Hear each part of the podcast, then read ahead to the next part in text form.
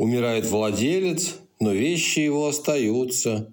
Нет им дела вещам, до чужой человечьей беды.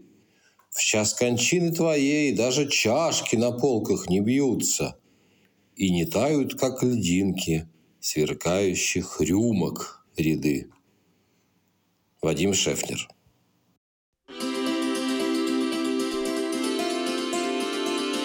О чем все эти книги? Подкаст Вячеслава Курицына.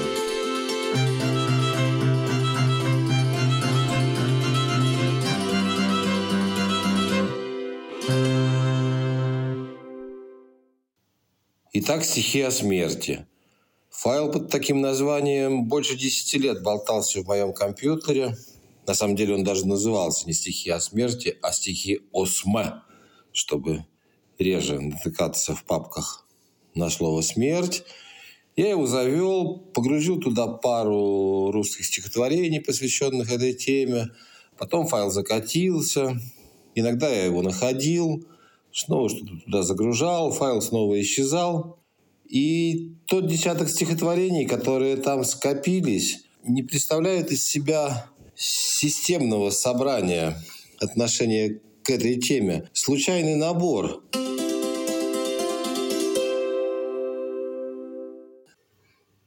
Умирает владелец, но вещи его остаются. И потом у Шефтера реальные претензии вот к этим конкретным вещам. К чашкам на полках, к рюмкам, к болту на 18, к ключу на 28, к зеркалам, к равнодушным стульям, к ножкам стола. Последнее четверостишее звучит так. От того, что тебя почему-то не станет на свете, электрический счетчик не завертится наоборот, не умрет телефон, не засветится пленка в кассете, холодильник, рыдая за гробом твоим, не пойдет. Вот этот холодильник, он, с одной стороны, резко выводит всю ситуацию в какую-то юмористическую область. Можно подумать, что автор шутит. Но я очень много читал этого автора, Вадима Шефнера, ленинградского прозаика и поэта. И вот у него всегда такого рода легкий абсурдный юмор вкручивается в какие-то очень серьезные истории. Много такого юмора в «Девушке у обрыва», настоящей драме об ученых будущего. Очень смешная книжка, как ни странно, «Сестра печали», удивительнейшее лирическое сочинение, посвященное ленинградской блокаде. А есть у него и тексты, настроенные прямо на юмор. И, кстати сказать, в этих текстах герои нередко э, сочиняют веселые стихи. Я вот буквально с подросткового возраста запомнил одно из счастливого неудачника, второе, может быть, тоже оттуда, но точно не помню. Кто помойного ведра срок свой не выносит, у того в башке мура, морда палки просит – или Счастье близко, счастье близко, есть коньяк болгарский, плиска, если к другу чувства пылки, выбей чек на три бутылки. И вот можно подумать, что этот холодильник, э, он родственен этому коньяку болгарскому близко, холодильник, рыдая, за гробом твоим не пойдет. Можно представить себе, визуализировать эту картинку, как огромный холодильник, похожий на Харри Магуайра с своими размерами и мощью, как он идет за гробом хозяина. Свести все это к юмору. Но вот все-таки мне лично чудится здесь какая-то серьезность. Мне кажется, Шефнер реально недоволен тем, что вещи продолжит жить после смерти лирического героя. Есть в этом подчеркнутая наивность и простота, проявившаяся, например, вот в таком, вы, наверное, слышали анекдоте про водородную бомбу. Водородная бомба – это такая бомба, о которой долгие десятилетия ходили слухи, что если она ударит, то весь материальный мир останется на месте, только живые существа умрут – Возможно, это и так, э, так и есть, и, возможно, эта информация до сих пор в силе, просто лично мне реже приходится слышать о водородной бомбе. Вот, а анекдот короткий звучал так. Что такое водородная бомба? Стаканы стоят, а нас нет. Чистое сожаление. И вот в Шефнере я тоже виду, вижу такое чистое сожаление. И, конечно, всякий из нас э, понимает его оправданность, естественность, и каждый из нас что-то подобное испытывает. В Москве, в театре на Вахтангове, не на Вахтангове, а на Арбате, это театр Вахтангова называют, ну да, как-то так, э, идет спектакль Евгений Онегин, или, может быть, уже не идет, несколько лет назад я его видел. И там есть, или была такая сцена, все герои сидят на стульчиках, там есть роль ведущего, ведущий их как бы представляет, и вдруг сообщается, все они такие довольны, вот они говорят ведущий, говорит ведущий, люди в театре, зрители слушают, кто они такие, герои довольны, вращают головами, потирают ручки, сейчас они будут действовать, они же герои. И вот ведущий говорит про старшего Ларина, отца Татьяны и Ольги, о том, что он умер, оставил этот мир, уездный раб и бригадир. Актер, исполняющий роль Ларина, он даже как бы не сразу понимает, о чем речь, продолжает улыбаться, потом через пару секунд до него доходит смысл сказанного. Он смотрит по сторонам, на своих э, родственников, на других актеров. Э, те разводят руками, грустно кивают. Да, да, друг, ты умер. Что вот теперь поделаешь? Так написал автор. И он растерянно встает, ему надо отсюда уйти, он это понимает, чтобы спектакль продолжился, чтобы никому не мешать. Он делает несколько шагов по направлению к зрительному залу, к людям. Нет, его разворачивают, берут под руки, разворачивают за кулисы. Вот тебе, тебе туда.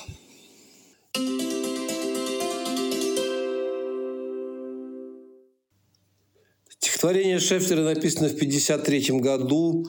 Автору 38 лет. Он прошел войну и что-то, так сказать, знает. У него есть сын к этому моменту, которому, наверное, можно было бы передать в наследство и кассеты, и холодильник, и студия с зеркалами. Но вот, тем не менее, сочиняет он такое слишком наивное стихотворение. В том же 53 году Наум Коржавин пишет «Все будет у меня, не будет, через неделю, через год» этому поэту на 10 лет меньше, чем Шефнеру. 28. Вот он тоже задается этим вопросом. Можно, конечно, существенно раньше. Все вы знаете имя Бориса Заходера, человека, который перевел нам Винни-Пуха. И вот не так давно в архиве литературного института нашли его раннее-раннее произведение, датированное 33 годом, а Заходя родился в 15, 18 то есть ему 15 лет. Похоже на Шефнера. «Я смертельно ненавижу вещи, они переживут людей. За что безжизненное вечно? За что Творец слабее дел?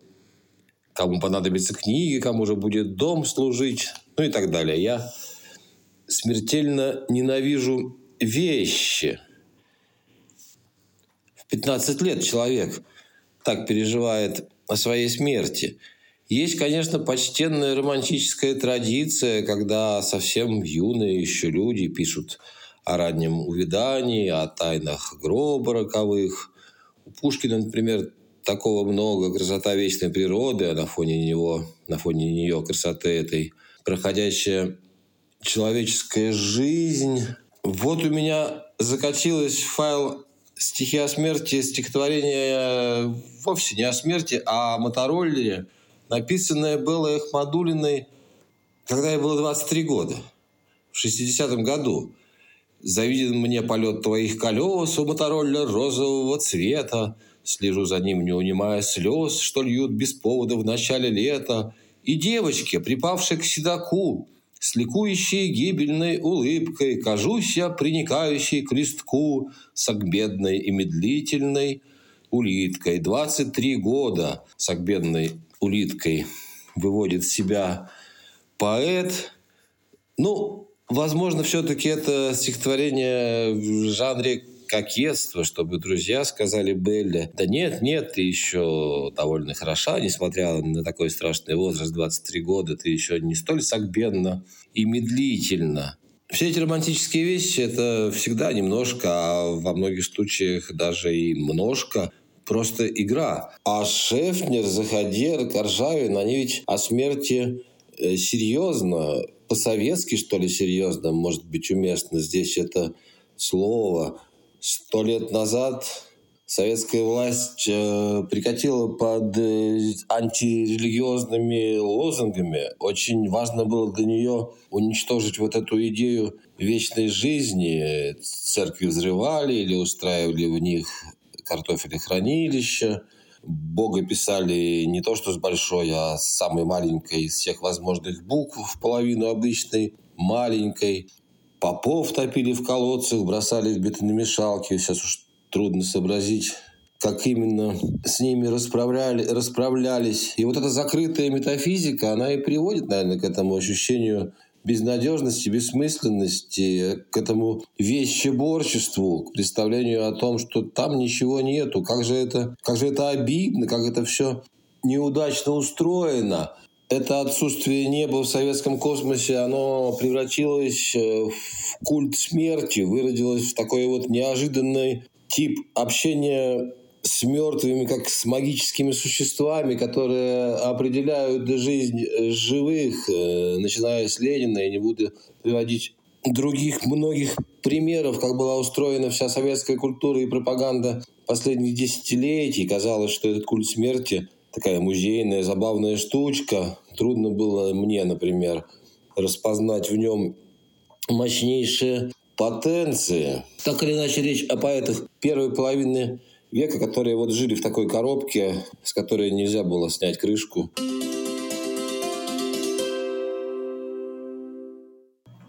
Что же дальше? Дальше у меня в файле несколько более современных стихотворений. Первое из них, песня Егора Летова, это группа «Гражданская оборона», оно тоже пронизано тусклым чувством безнадежности, жалобы. Жалуется поэт, что мир исчезнет на рассвете без меня, на кассеты без меня, корка хлеба без меня, все без него, понимаете. И убегает мой мир. И можно было бы в этом услышать, э, что убегает именно вот его авторский мир, вернее, личный мир, мир именно этого человека. Но весь стишок построен так, что для Летова мой мир – это синоним этого мира, что жизнь заканчивается, и все, больше ничего нет. Ни здесь, ни там. Но это последний из моих примеров э, с таким безнадежным бинарным мироощущением.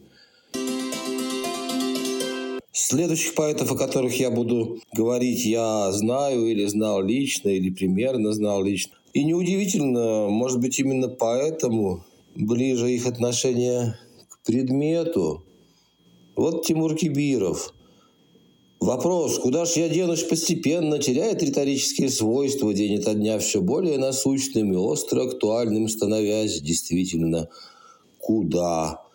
Дальше идет рассуждение о том, что этому настроению поэт придается в разные минуты жизни, и днем, несмотря на суету, иногда она проскакивает, и ночами, разумеется, напрыгивает со всей своей силой, а чаще утром, солнечным, безлюдным, пока ты спишь еще, а мы с собакой заходим в лесопарк, встает вопрос, животрепещущий, словно листва осины.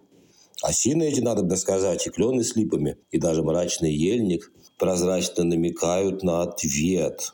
Это не самый сложный ответ. Кибиров, в принципе, апеллирует, э, часто апеллирует простейшим чувством читателя, просто умеет очень четкой, тонкой иголочкой именно в эту, в точку этого чувства уколоть. Ответ не самый сложный. Уйдем в деревья, в липы, в мрачный лей, ельник. Ельник, какое слово, ельник – но в этом, во всяком случае, нет безнадежности, а есть э, принятие, принятие хода вещей. И самое главное, поэт каким-то непонятным манером, легким движением кисти заставляет нас усомниться в том, что ельник бездушен. Очень может быть, что в ельнике что-то есть. Хорошая вообще вещь, клены с липами, все вот это дело. Не так уж и грустно стать частью такого прекрасного целого. А вот пример с надрывом. Денис Новиков. Стихотворение короткое, я прочту его целиком. «Будь со мной до конца, будь со мной до самого крайнего, и уже мертвеца, все равно не бросай меня». положи меня спать под сосной зеленой стилизованной. Прикажи закопать в этой только тобой нецелованной. Я кричу, подожди, я остался без роду, без имени. Одного не клади, одного никогда не клади меня. Мне кажется, я понимаю это чувство. Стихотворение сложнее, возможно, чем я сейчас скажу. Но мне кажется, тут вот что происходит. Не так уж и страшно, может быть, э, перейти в сосну. То есть страшно, конечно, но ясно, что некуда деваться. Со всеми так было, с тобой так будет. Вот, но пропадает последняя связь, связь с человеком, с которым ты, например, все в этой жизни обсуждал, и вполне естественно продолжишь с ним какой-то контакт и после смерти обсуждать все, и после смерти тоже, и не только эту жизнь, но эту смерть обсуждать с ним. Вы же были вдвоем, как бы отделялись от всего мира, да? Парный субъект. И естественно, что на те события, которые будут позже, тебе тоже бы хотелось смотреть в составе этой команды, а вот нет, не получается. Тут логика какая? Сосну, в осину перейдут все, это дело стандартное – а у тебя связь с этим человеком была уникальная. Уникальное же должно сохраняться. А вот фигушки.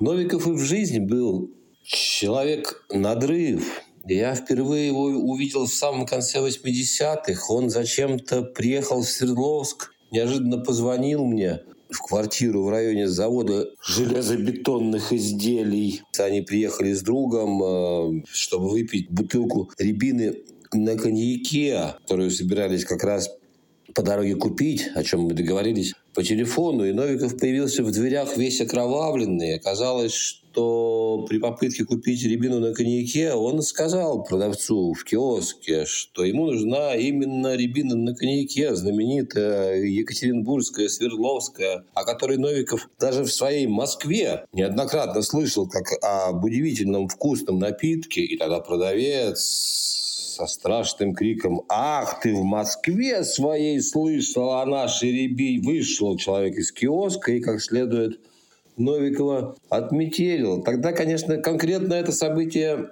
разбитый нос я воспринял как драматическое, но саму ситуацию как юмористическую. Вот этот вот крик про «Ах, тебе нужна рябина на коньяке!» Это какой-то юмор, что ли, для меня тогда был. Я не понимал, что здесь идет речь тоже о невозможности контакта, как и в том стихотворении, которое мы только что обсуждали, о невозможности какого-то другого важного контакта между поэтом, которому хочется рябины на коньяке, и человеком, который сидит в вонючем киоске, эту самую рябину продает и мечтает о другом будущем. Мечтает о нем одно десятилетие, второе, третье.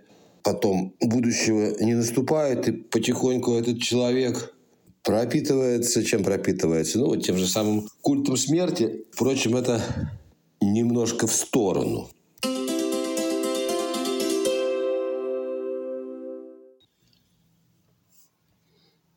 Песня на стихи Дмитрия Озерского, которую исполняет Леонид Федоров, люди 63-го года рождения, чуть-чуть меня старше, практически ровесники – Страшно умирать не хочется, быть бы стать жуком, древоточицем, в задние ножки стула, в дальней комнате, чтобы надо мной бежали волны те –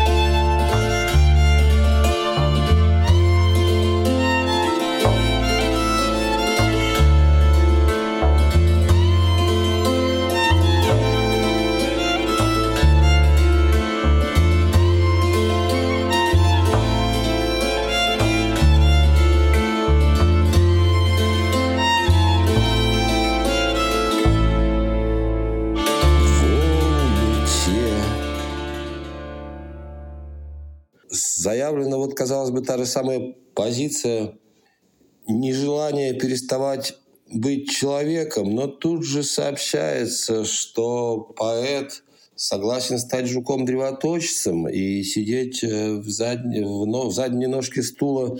Ему не нужно тело, ему не нужны возможности, которые доставляет наша человеческая физическая сущность. Он хочет внимать, что такое волны те, да, те энергии тепла, которые вырабатывает дружная семья или теплая компания. Вообще вот эта вот ситуация в задней ножке стула в дальней комнате, она ко многим из нас, ко мне, например, применима при жизни. Есть такой способ существования в пространстве чуть-чуть сбоку, наблюдение со стороны, когда идет день рождения, а какой-то один из гостей сел в кресле в угол с художественным альбомом. Это не значит, что он противопоставляет себя другим. Это значит, что он наслаждается чудом человеческого общения вот в таком формате, ловит какие-то долетающие флюиды, и действительно это может, для этого не обязательно быть человеком. Может, оно так и удобнее. Стаканы стоят, люди сидят, а у меня нет никаких проблем, я просто внимаю прекрасной волне.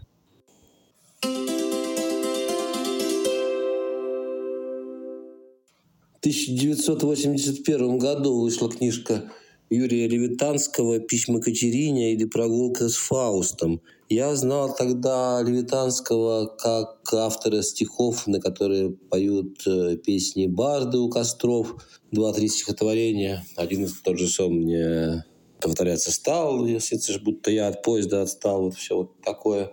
И вот вышел этот сборник, и мой друг, как раз бард Женя Гутов, ныне покойный, Подарил эту книжку, купил в магазине сразу несколько экземпляров перед нашим занятием археологического кружка. Перенес туда, раздарил друзьям, две-три штуки в том числе досталось мне. И потом я эту книжку в течение ближайших нескольких лет перечитывал раз 20-30. Ну, про 20-30 неважно. А особо поразило меня тогда последнее стихотворение, логично на этом последнем месте – располагающееся, вместо эпилога оно называется. А что же будет дальше? Что же дальше? Уж за той чертой, за тем порогом. А дальше будет фабула иная, и новым завершится эпилогом, и станет совершенно очевидным, пока тарится новая дорога, что в эпилоге были уже зерна и нового начала, и пролога, и дальше идут три совершенно ударные строфы, и снова будет дождь бродить по саду, и будет пахнуть сад светло и влажно, а будет это с нами или не с нами, по существу. Не так уж это важно. И кто-то вскрикнет «Нет, не уезжайте, я пропаду, пущусь за вами следом!» А будет это с нами или с другими. В конечном счете суть уже не в этом. И кто-то от обиды задохнется, и кто-то от восторга онемеет. А будет это с нами или с кем-то, в конце концов значения не имеет. Какого-то такого хочется достичь отношения. Вот вроде бы и не обратился поэт ни в какого жучка, а каким-то образом он здесь присутствует.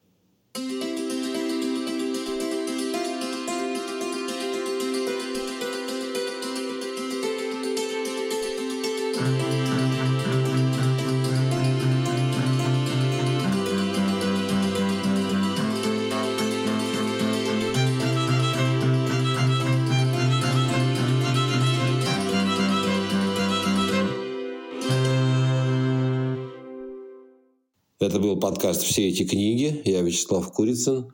Музыка «Доброй ночи».